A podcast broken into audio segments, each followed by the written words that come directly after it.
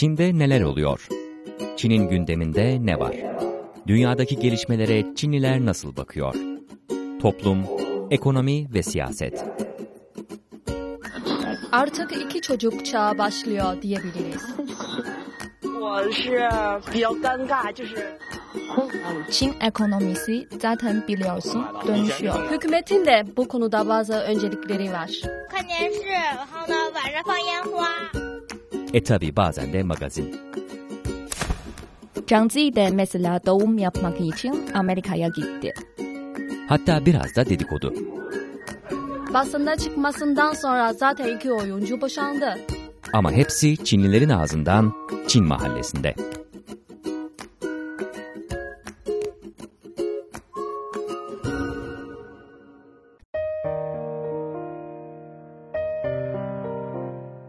Değerli dinleyiciler, Çin Uluslararası Radyosu Beijing stüdyolarından gerçekleştirdiğimiz Çin Mahallesi'ne hoş geldiniz. Ben Cenk Özkömür. Çin Mahallesi'nin bu haftaki sakinler arasında Çinli arkadaşlarım Chen Yan ve Cao Beibei var. Çin Mahallesi'nde bu hafta Çin'de modern toplumda orta yaşlıların değişen kaygılarını ele alacağız. Öncelikle şuradan başlayabiliriz. Orta yaşlı deyince kimlerden bahsediyoruz? Hangi yaş aralığından söz ediyoruz? Chen Yan. Birleşmiş Milletler Dünya Sağlık Örgütü'nün standartlarına göre orta yaş grubu işte kırk beş altmış yaşları arasındaki insanlar, ama Çin'e göre bu endeks kırk bir ve altmış beş arasında. Hı hı. Ama bu kavram açısındaki orta yaş grubu. Şu an Çin'deki durumu ise herkes kendisini orta yaşının erken geldiğini hissediyor. Hı hı. Mesela seksenli ve doksanlı yıllarda doğumlu genç nesli artık sosyal medyada paylaşıyor. Paylaştığında hep artık orta yaş grubuna girdiğimi söyledi. Hı hı. Yani orta yaşlıların kaygılarından önce aslında orta yaşlıların kendisi bir kere herhalde değişiyor. Bunu söylemek gerekiyor. Yani artık orta yaşlı deyince eğer yani hissiyattan bahsediyorsak, söylediğin gibi istatistiklerden değil de hissiyattan bahsediyorsak e, zaten orta yaşlıların kim olduğu aslında artık değişmiş oluyor değil mi? Evet, bir makaleyi okudum. Batılı ülkelerde mesela ünlü psikanalist Jung orta yaş grubu kaygılarından bahsetti. Diyor ki genelde bu yaş grubu otuz beş kırk yaşları arasındaki insanlarından kastediliyor. Çünkü onların ailesi istikrarlı, iş yerinde de başarı kazandı ve böyle bir durumda özellikle kalbinde bir boşluk hissediyor. Hı hı. Sonra bu boşluk kaygılarına yol açtı. Ama bence bu durum Çin'de biraz farklı. Orta yaş grubunun kaygıları genelde birinin topluma girdikten sonra artık toplumun onun sırtında düştüğü yükü ve sorumluluğu hissetmeye başladı. Mesela demin söylediğim seksenli ve doksanlı yıllarda doğumlu genç nesli artık şu an iş yerinde hayatına başladı. Belki toplumun yükünü hissetmeye başladı. O yüzden kaygılar da yol açıldı. Yani ama şöyle sadece herhalde iş iş yükünün, daha doğrusu iş hayatına erken girişin etkisi olduğunu söylemek doğru olur mu? Yani yaş itibariyle diyorum. Tabii bu sadece bir kısmı. Hı hı. Yani bu kaygılar cinsiyete göre erkek ve kadınlar arasında farklılığı var. Hı hı. Ve çeşitli yönleri kapsıyor. Hı hı. O erkek kadın arasındaki farka birazdan tekrar değiniriz. Yani bence bu orta yaş kaygılarından bahsedersek ben iki alana ayırmak istiyorum. Yani biri işte mal alanında, öbürü de manevi alanda. Mesela maddi konuda, mesela büyük kentlerde konut fiyatı çok yüksek. Böylece orta yaş grubunun sırtına düşen bu maddi yük çok yüksektir ve genelde her ailenin bir bankaya ödünç alarak konutları alıyor. Her ay bankaya ödünç ödemek zorunda. Hı hı. Ve ayrıca çocukları genelde okula gidiyor ve eğitim fiyatı da çok yüksek artık. Özellikle iyi okula gitmek için. Hı hı. Üçüncü de sağlık alanında. Çünkü bu orta yaş grubunun hem kendinin sağlık durumu hem de annelerinin ve babalarının sağlık durumuyla ilgilenmek zorunda ve genelde bir çift dört büyük ve bir ya da iki çocukla ilgilenmek zorundadır.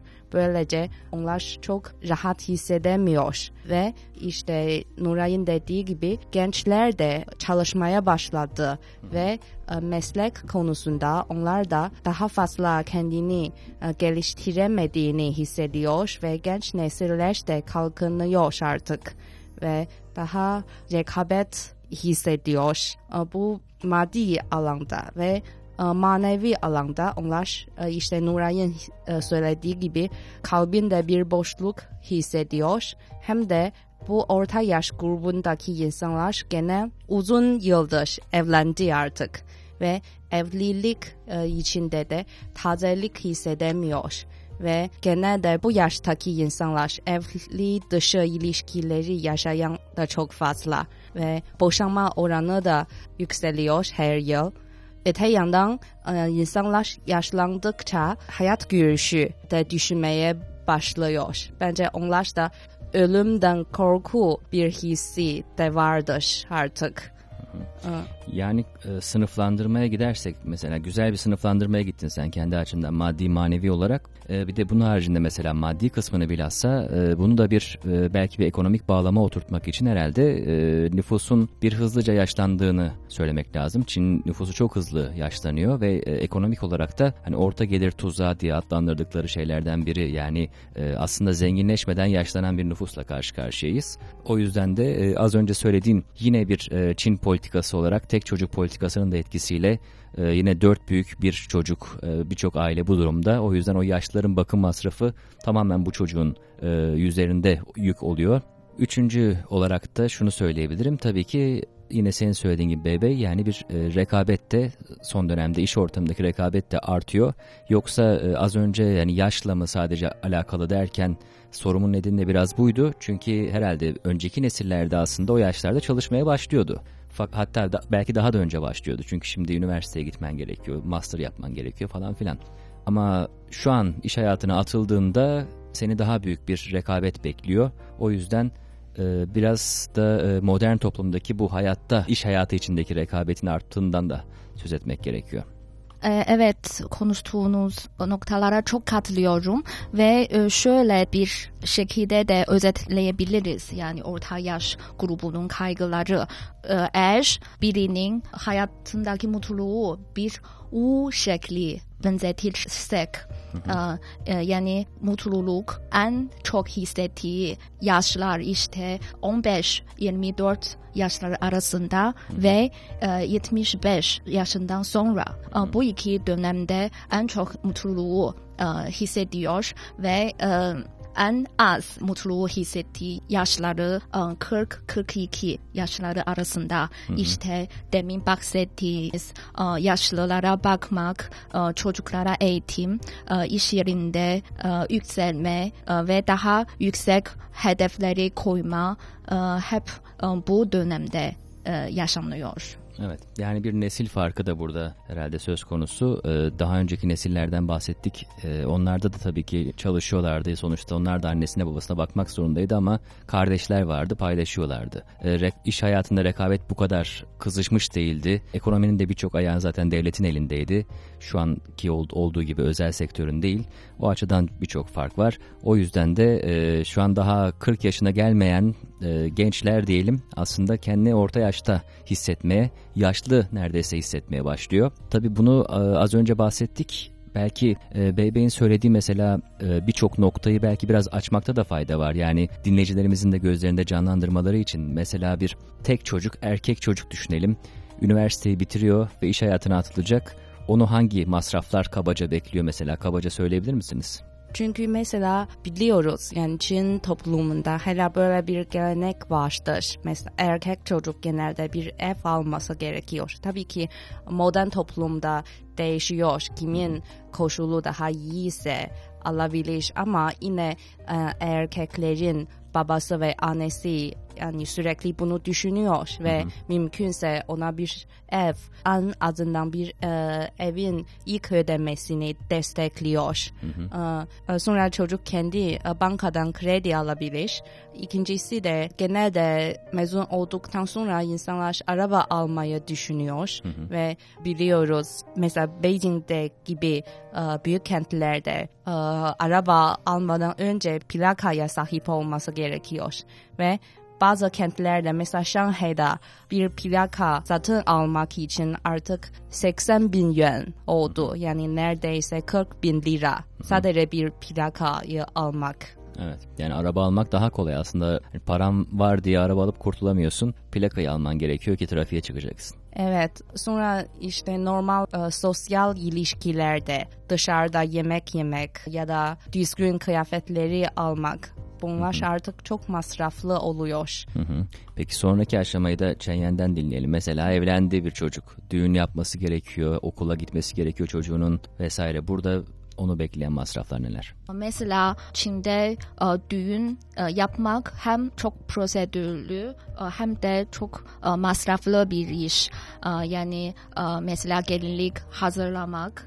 Hı hı. Yani ev dışında yine bir sürü altın, takı, saat gibi lüks şeyler alınması ve sonra tabii çocuk yapmak.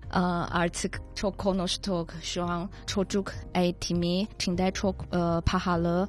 Çocukları özel kreşlere götürmek için ayda dört beş bin lira harcanıyor. E, kamu kreşi de e, masrafı yarısı e, ve e, tabii ekstra kurslara götürmek ayrıca masraf harcanıyor ve e, gelecek nesli e, için de ev hazırlayacaksın. Hı hı. Ee, tabii bu bu konuda yani e, okul etrafında bir ev satın almak ya da kira almak için daha önce de konuştuk, çok çok yüksek e, hı hı. para harcanıyor. Mesela Pekin'in e, okul bölgesinde bir ev satın almak için e, metrekare başına düşen masraf yaklaşık yüz bin yuan. Yani kabaca yüz metrekare bir daire olduğunu düşünürsek on milyon yapıyor. Yani altı milyon lira sadece bir e, daireden bahsediyoruz. E, bu sadece okul çevresinde değil, yani Beijing gibi büyük kentlerde e, başka bölgelerdeki evlerde yani on milyon olması da altı yedi milyon zaten. E, o yüzden de bu yükü yani o az önce Beybey'in söylediği bankadan çekilen kredilerin miktarını da iyi düşünmek gerekiyor. Yani rastgele bir küçük bir meblağ kredi çekip de onun üzerine e, taksit ödemiyorsunuz. Gerçekten çok büyük bir meblağ çekiyorsunuz ve yıllarca kendinizi o bankaya bağlıyorsunuz. Ondan önce de çok yine yüklü bir meblağ peşinat vermeniz gerekiyor. Evet ve çocukları eğitim için yurt dışına götürmek de çok yaygın Çin'de, onun için ayrıca hı hı. bir para harcayacak. Evet, daha çocuğun kreş döneminde bile bu kadar büyük masraflar altına girdiğini düşünürsek neden orta yaşlıların kendilerini daha otuz otuz beş yaşlarındayken yaşlı hissetmeye başladığını anlayabiliyoruz. Son olarak bir de az önce sen bahsederken Chen Yan, kadınla erkek arasındaki farktan da bahsetmiş oldun aslında. Çok kısaca ona da değinerek programı bitirelim. Yani bu e, orta yaş sendromunu, yani erken orta yaşta olma hissini e, kadınlar nasıl hissediyor? Hangi kaygıları var kadınların? Erkekler nasıl hissediyor?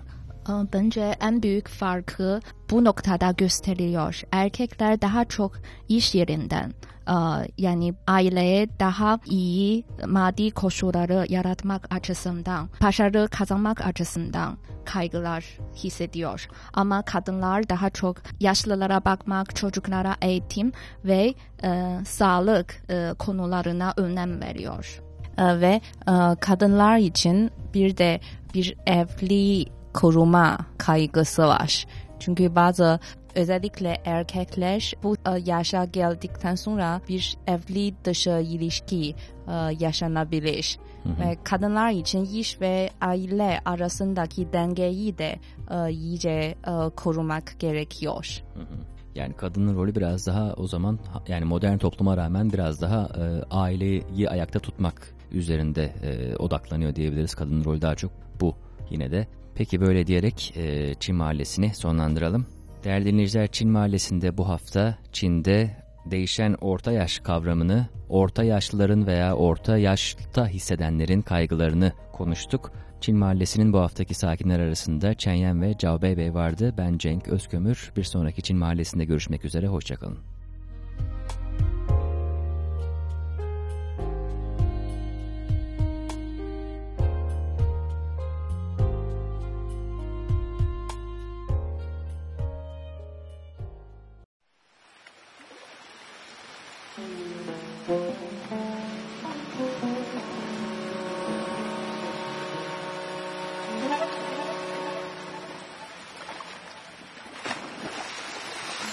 Oh yeah,